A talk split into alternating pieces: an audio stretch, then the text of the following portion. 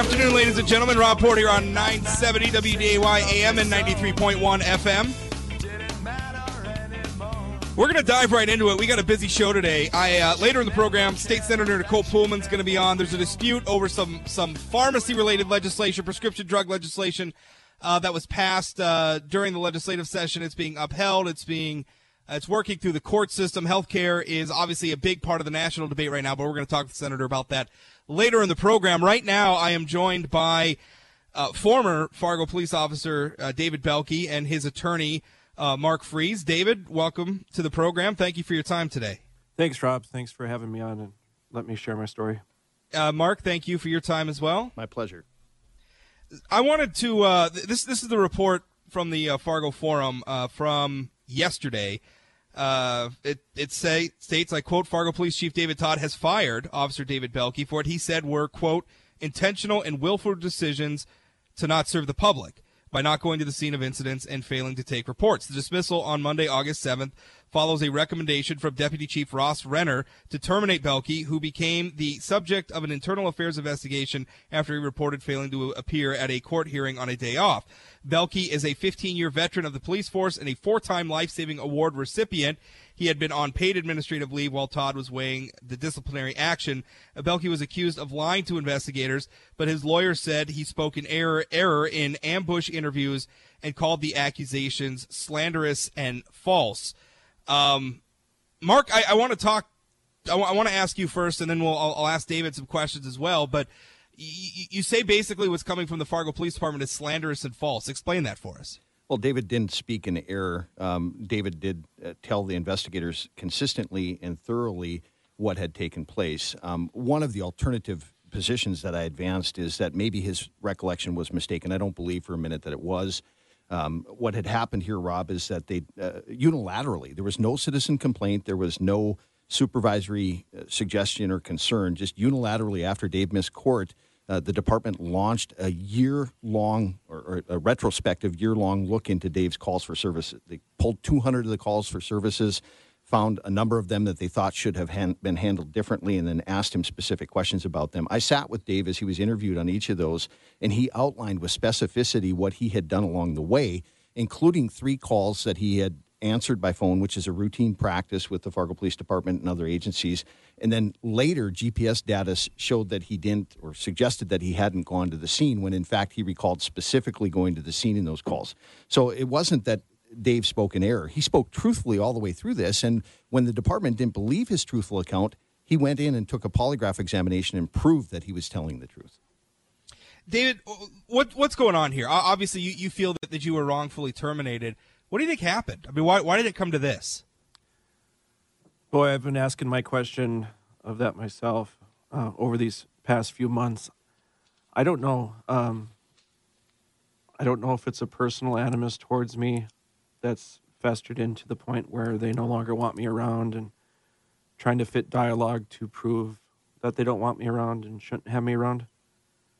But uh, it, in my opinion, I've worked hard and given a lot to this community over the last 15 years why would it be a personal animus? I mean, why why would you say that? Well, I, people are people, and you don't always get along uh, with everyone. Obviously, we work in a, a, very dynamic situation, and and being there that long, I've had the opportunity to see people get promoted or move along or resign or go on to different jobs, and sometimes past behavior or past uh, arguments with one another or different view on philosophy might, I guess, festered up into the point where I no longer fit one of the uh, the mold. This this started with with an incident where you had a you, you were supposed to appear in court um, on some matter. I, I, guess it's not clear what. Uh, and it was on your day off, and, and you missed it, and, and that that was the impetus that, that started all this. Can you can you give us some shine shine a light on that for us, David? Yeah, it was a uh, stop sign violation that we're required to investigate when we go to traffic crashes. Um, I didn't witness the violation, but the evidence regarding the crash supported the finding that uh, the other driver had, in fact, ran the stop sign. Uh, oftentimes, those subpoenas are emailed to us, as well as some are given to us in shift briefing from a supervisor. I uh, was on my day off and received a phone call from another Fargo police officer that was in city court on trial saying, Hey, um, there's a trial going on. Are you going to make it? I totally screwed up. I, I didn't log that into my phone. The subpoena had fallen off my locker at work and was underneath my clothing, and I screwed up. So I self reported that right away to my supervisors. So, so, so you met, you messed up. You, you, you missed the court date. You, you messed up, and then you, you turned yourself in. Basically, you said, "Hey, I screwed up, guys." They then launched and, and looked back over a year, basically, at your job performance, and, and they're saying because I'm, I'm looking here and I have I have the memorandum August, you know, dated August 7th from Chief Todd to yourself, you know, basically laying out the case uh, for for terminating you. And, you know, he's got a number of bullet points here where, where he's talking about, and I'm quoting now, intentional and willful decisions to not serve the public by not going to incidents or scenes, not taking reports involving criminal activity or allegations of criminal activity, many of which are mandated reports, and not collecting evidence. Now, taken at face value, those are some pretty serious charges. How do you respond to those? Yeah, that I mean that sounds horrible. So when I when I read those and I know that my community is is reading those comments, not knowing any of the backstory or how operations of police in the city function, it it's devastating. Um, I've responded to every single call that I've ever been dispatched to or assigned to from dispatch, whether it be in person, on phone, or some businesses that we frequently uh, service by email. Uh, all those calls can be tracked in the calls of service. Um, if a report isn't generated, it's always been my philosophy to add a permanent record, which are comments to that call for service, to document, you know, the who, what, and where. Um, I assume that the allegations of not collecting evidence was, and again, I'm just guessing, was uh, the gal that found I spent nine millimeter shell casing, which, after reviewing previous dispatch records, didn't indicate to anyone that a crime had been committed, and that she had found it in the curb near her home and during the internal investigation, they said it was appropriate that I handle that on the phone and, and told her that it wasn't involved in a crime and to dis- dispose of it. So I assume that's where that's coming from. Uh, Rob, you have to understand that people call the police because they're not sure what else to do. Um, the definition of report from a from an average Joe citizen, my neighbors or my family, is vastly different than how a police officer defines that word of report there were instances where, uh, you know, minor hit and run situations had occurred, and there's nothing to investigate. There's scrapes on a bumper. The vehicle was parked on the street. There's really there's nothing to investigate. Now, does that generate a full blown police report that gets reviewed by a supervisor, that gets reviewed by an investigator, that gets assigned out to an investigator, filed an active, and, and eventually gets pushed through to the prosecution of a crime. There's thousands of calls that go on in the city of Fargo that don't meet the level of taking a formal police report for the purposes of prosecuting anyone for a crime. David, I, I, I got to take a break and I want to come right back and we're going to talk about this a little further. If people want to join in, 701 293 9000, 888 970 9329. Email talk at WDAY.com. Talking with a former Fargo police officer, David Boelke, who was uh, terminated yesterday by Fargo Police Chief David Todd and his attorney, Mark Friese, the Vogel Law Firm. We'll be back right after this is the Rob Report on 970 WDAY AM and 93.1 FM.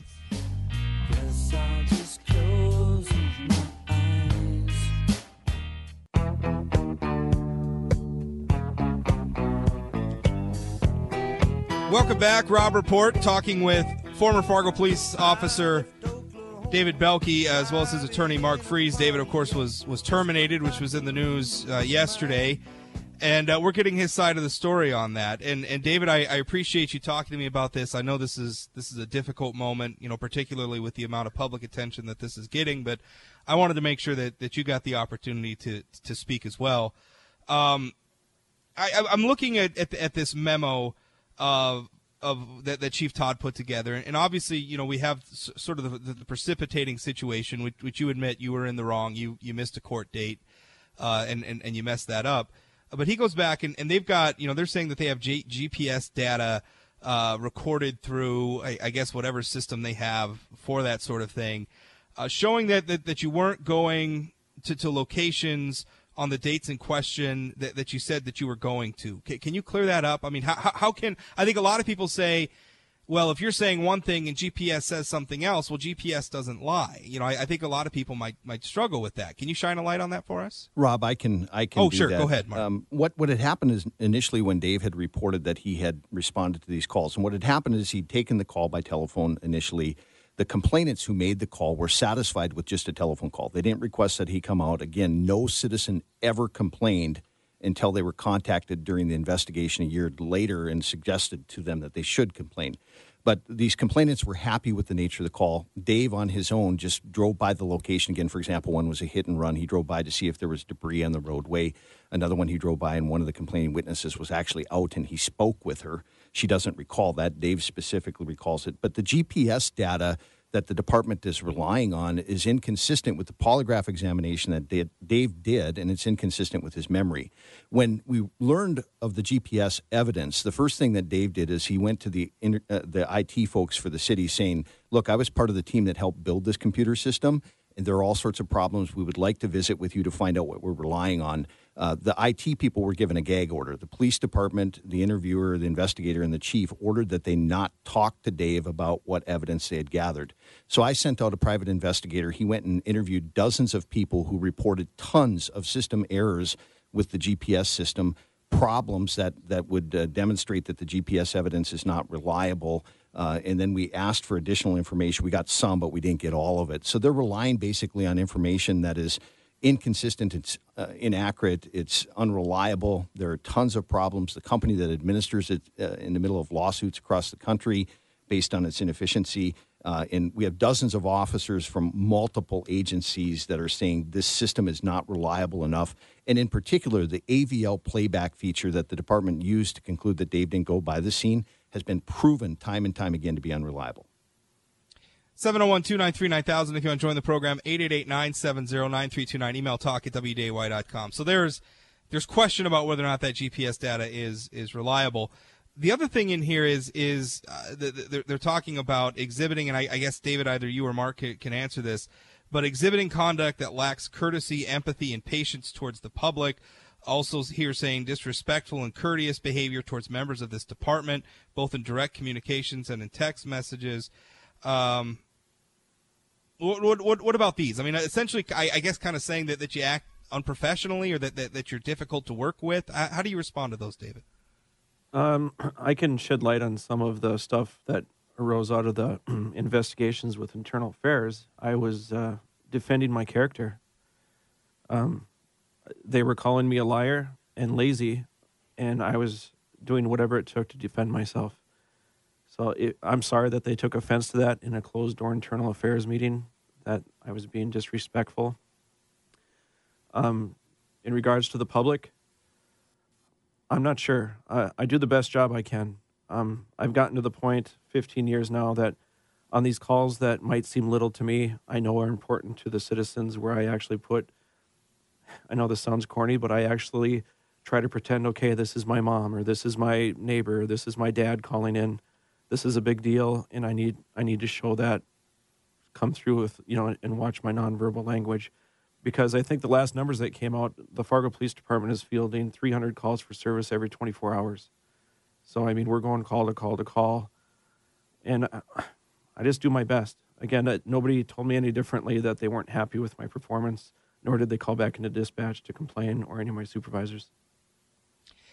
David, how, how, how do, what's what's the headline you want people to take out of this? Because this is obviously, you know, the, the police department is, is very important in, in any given community. Fargo, not not unlike any other, and uh, obviously, uh, you know, the police department is is at, at, at the end of the day just people, people like you, people like Chief Todd. So when something like this happens, where you know a, a member of that department is is terminated, and and the department is saying that, that you you know they're making some pretty heavy accusations here, and you're saying that they're they're wrong. You and your attorney, Mr. Friese, are saying that they're wrong, and even to the point of being slanderous. Uh, I mean, what what's the headline you want the public to take away from this? I mean, how how, how should they feel about this situation? Well, first of all, this I don't want any negative feelings or any negative vibes to come back to the Fargo Police Department. I devoted just under half of my life uh, to that institution and to my community.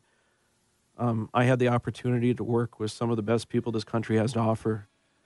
I guess the headline that I would want is I would expect them to treat me, as you said, like family, progressive discipline. I've identified areas where I've fallen short and give me a fair investigation and a fair shake. All right. Well, David, thank you for your time, and Mark, thank you for yours. I wish we had more time today, but but we're out of it. So I appreciate both of you. More to come straight ahead on the Rob Report on 970 WDAY AM and 93.1 FM. Don't go away.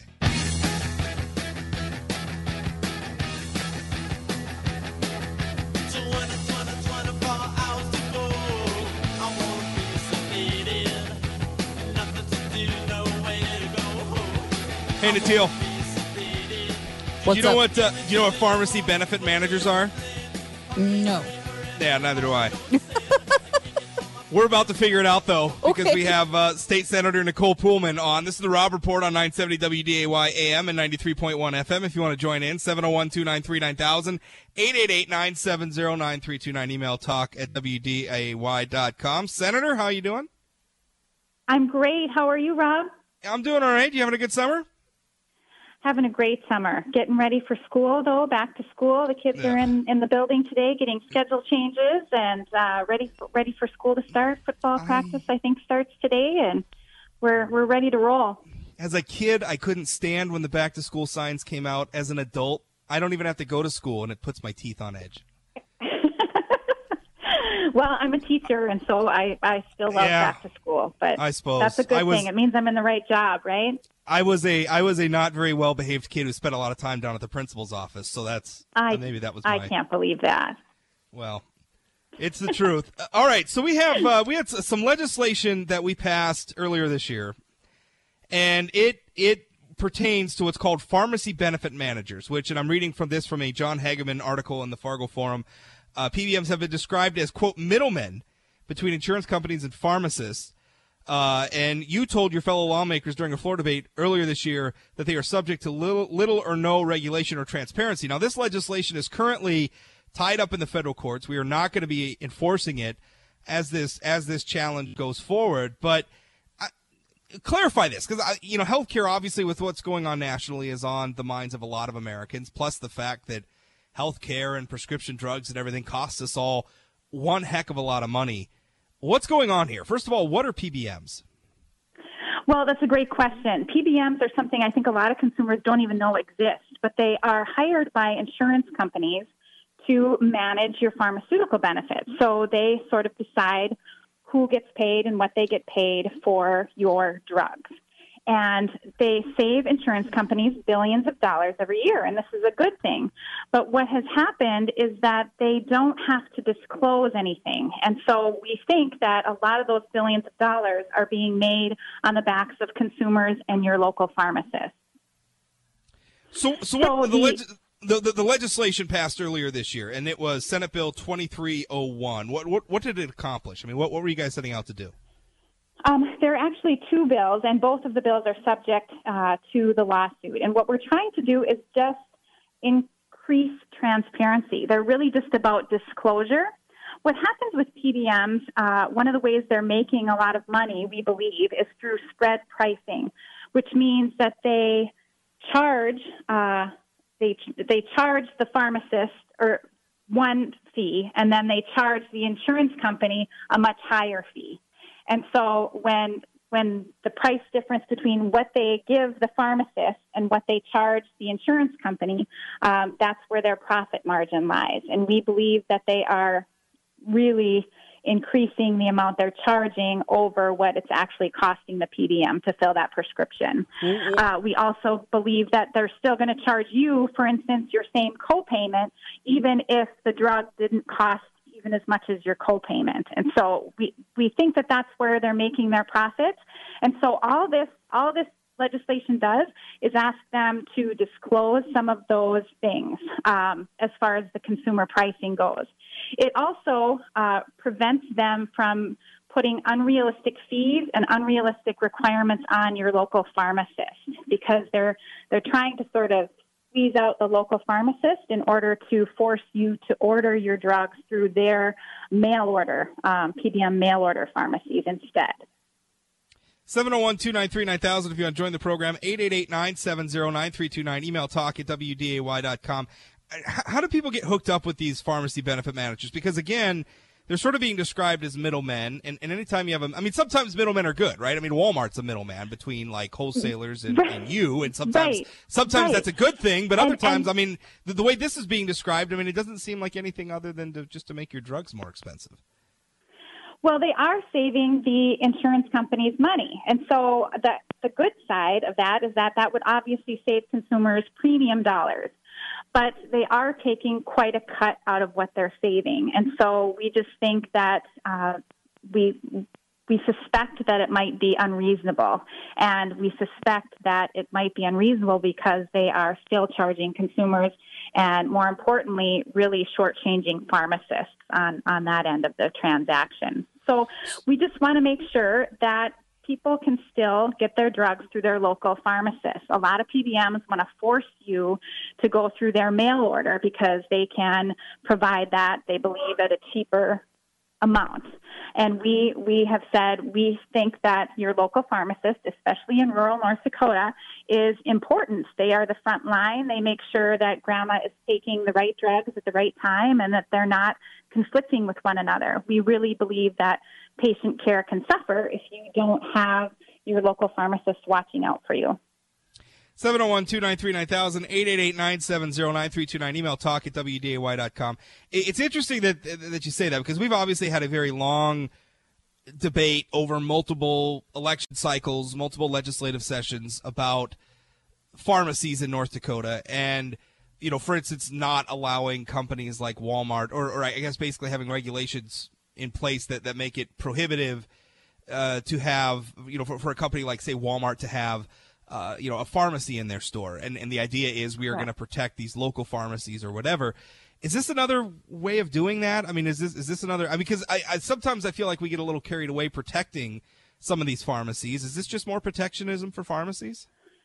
I think that this is much more about consumer protection than it is about protecting the pharmacist, simply because, uh, like I said, one of the one of the pieces of the legislation says, look, you can't continue to charge a copayment that's twenty five dollars if the drug only costs you five dollars to, to prescribe to to fill that prescription.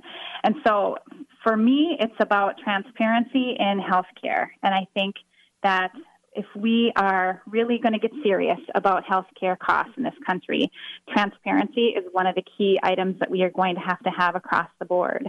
Um, it's it's always been interesting to me that we have tried to solve our healthcare woes through a financial product called insurance, um, and and that has only led, I think, to people not really understanding how much things cost because somebody else is paying. And so increasing transparency uh, everywhere, I think, in healthcare is important so people know what, what things cost. But here it's particularly important because we think that they're, they're charging you more than it actually costs them to get that drug. 701 293 9000, 888 970 9329. What about people? And I'm playing. I, honestly, I don't. I don't know how I feel about this, but uh, I'm generally skeptical of government regulation. But sometimes it's okay. And I, I'm looking at this. And what about the argument that just says, you know, this this is really none of the none of the state's business? Because I mean, it, we're, we're talking about buying up. If, you know, if I'm going to buy prescription drugs, I mean, you know, it's I'm I'm paying for it, or maybe my insurance company is part of that too, depending on the mm-hmm. situation. Mm-hmm. So, you know, basically, I mean, between me and my insurance company, and I guess if, if there's a PBM somehow involved in there, why can't that between be between the three of us? And, and why does the state have to get involved? And ordinarily, I would totally agree with you on government regulation, but really, in many ways, it's government regulation that has put us in the position to need this. Government regulation has put us in the position where consumers have very little choice when it comes to healthcare and their insurance companies, where consumers have very little choice in terms of what drugs they are allowed to be prescribed and, and where they can get them filled. Pharmacists, too, now have very little choice because they have to enter into these contracts with PBMs.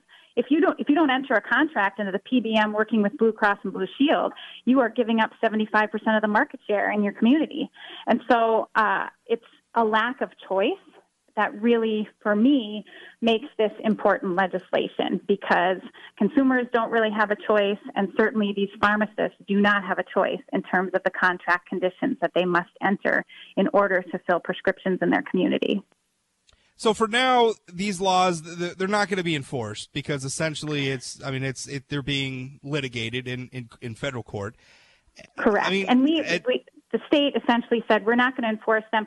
The scheduling uh, process in the courts and you know people taking vacations in the summertime sure. all all sort of led to the idea that well we're not going to enforce it. Not because we don't think it's the right thing to do but because we understand that a judge needs to weigh in. Well they there were seeking an they, they, were seeking an injunction anyway. Uh, they were seeking an injunction right. anyway. So essentially right. it's it's hands off until the courts weigh in i guess. Right. We're we're kind of taking a time out and and letting letting the courts weigh in on this.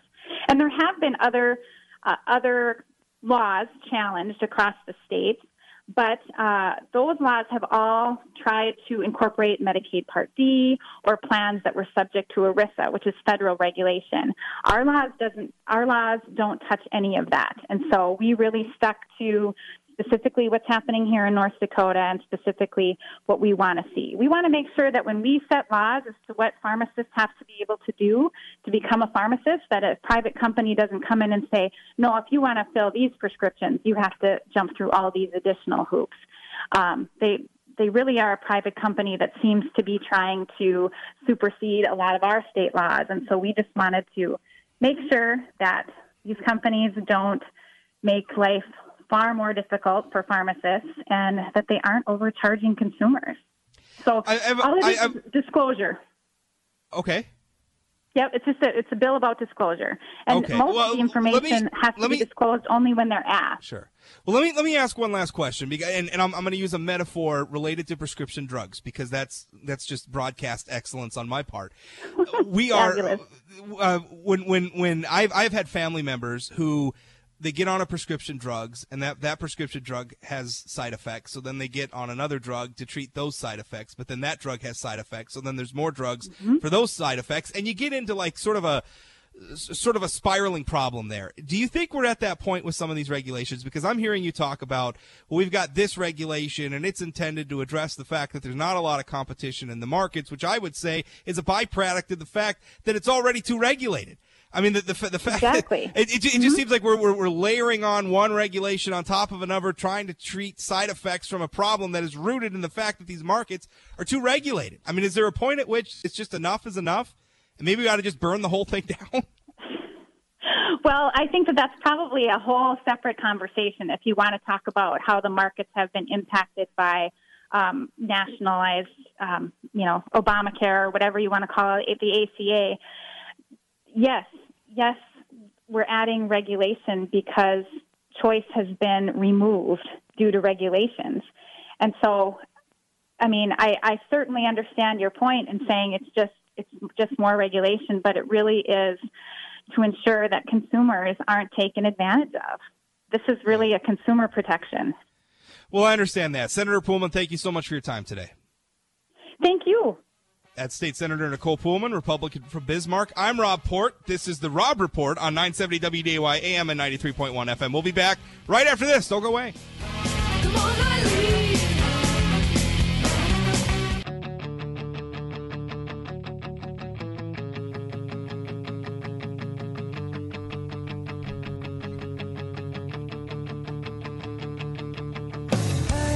Welcome back, Rob Report on 970 WDAY. AM and 93.1 FM. Uh, Natil, busy show today. We, uh, I, I wanted, I wanted to just get in one last moment. I put this up on the blog earlier today. There was a letter to the editor uh, from a number of people who are, including the CEO Steve Sellent of the Great Plains Food Bank, uh, talking about some of the um, so, so, some of the reforms that President Trump is is considering for food stamps. He wants to basically reduce federal funding for it, ask that states pick up 20% of the tab of the program. Uh, and then also put in place some work requirements, which I'm not necessarily sure is, is bad reform. I mean, the idea is that a program like this should be a safety net. Having the sta- states get some skin in the game, uh, I think might help uh, help a little bit with the way they administer it, and then also uh, you know putting in place some work you know work requirements. You know the the idea is you bounce off the safety net and, and you get back to work. Uh, not that not, that you lay in it like a hammock. Um, so anyway, but it, it, it's interesting to me because whenever the food stamp things come up, uh, and, and, going back, I, I, think Obama Ag Secretary Tom Vilsack was sort of the first one to say this, but they're, they're always talking about the economic impact of food stamps. This, this was from the letter of the editor. It was in the Fargo Forum. I, I quote, by giving families the ability to purchase food locally, SNAP also provides an important economic boost to rural and urban communities. In 2016 alone, SNAP households spent roughly 79 million in stores throughout North Dakota, generating economic activity in their local communities. Um, the problem with that, it's, it's called the broken window fallacy, right? And the problem with it is, is you're doing an economic analysis based really on, on only one part of the equation right? So assume that I, I come over to your house and I throw a rock through your window. And then I argue that I stimulated the economy by breaking your window because you have to go out and you have to pay somebody to fix it. And they have to buy glass and they have to, you know, buy the materials and, and everything else. And that, that creates commerce, which in turn stimulates the economy. But the problem is, is it's ignoring the fact that you now had to pay for a broken window you wouldn't have had to pay for otherwise. And that's the problem with, with touting government programs like food stamps which, by the way, I'm not necessarily against as a safety net program. I'm, I'm, not arguing against the existence of the program per se. All I'm saying is don't say, talk about it like it's some sort of an economic stimulus program when it's not. Because, yeah, okay, the money that the people get through the program and they turn around and spend in their communities, that does absolutely create commerce. But if you're going to count that, you also have to count the commerce that gets destroyed when you take that money away from other people in the first place right? I mean, if you take $5 out of my pocket and you give it to somebody else, and then that person spends $5 doing whatever, and you say, look, that was $5 of economic activity, you're not taking into account what I might have done with the $5 if you hadn't taken it away from me in the first place. So, and, and again, that's not necessarily an argument against safety net programs. I'm not against safety net programs. I'm not even particularly against food stamps, though I'm open minded when it comes to reform. Uh, I'm, not, I'm not sure that we're doing it necessarily the best way status quo, but I like the idea that we don't have to let people starve to death. Just let's not pretend something that is is economic stimulus when it's it's not. Jay Thomas show coming up straight ahead. Congressman Kevin Cramer joins me on air tomorrow for his weekly open phone segment. Remember, you can always catch me here 1 to 2 p.m. Monday through Friday, right here on 970 WDAY AM and 93.1 FM, or 24 hours a day, seven days a week at sayanythingblog.com. Thanks for listening. We'll talk again.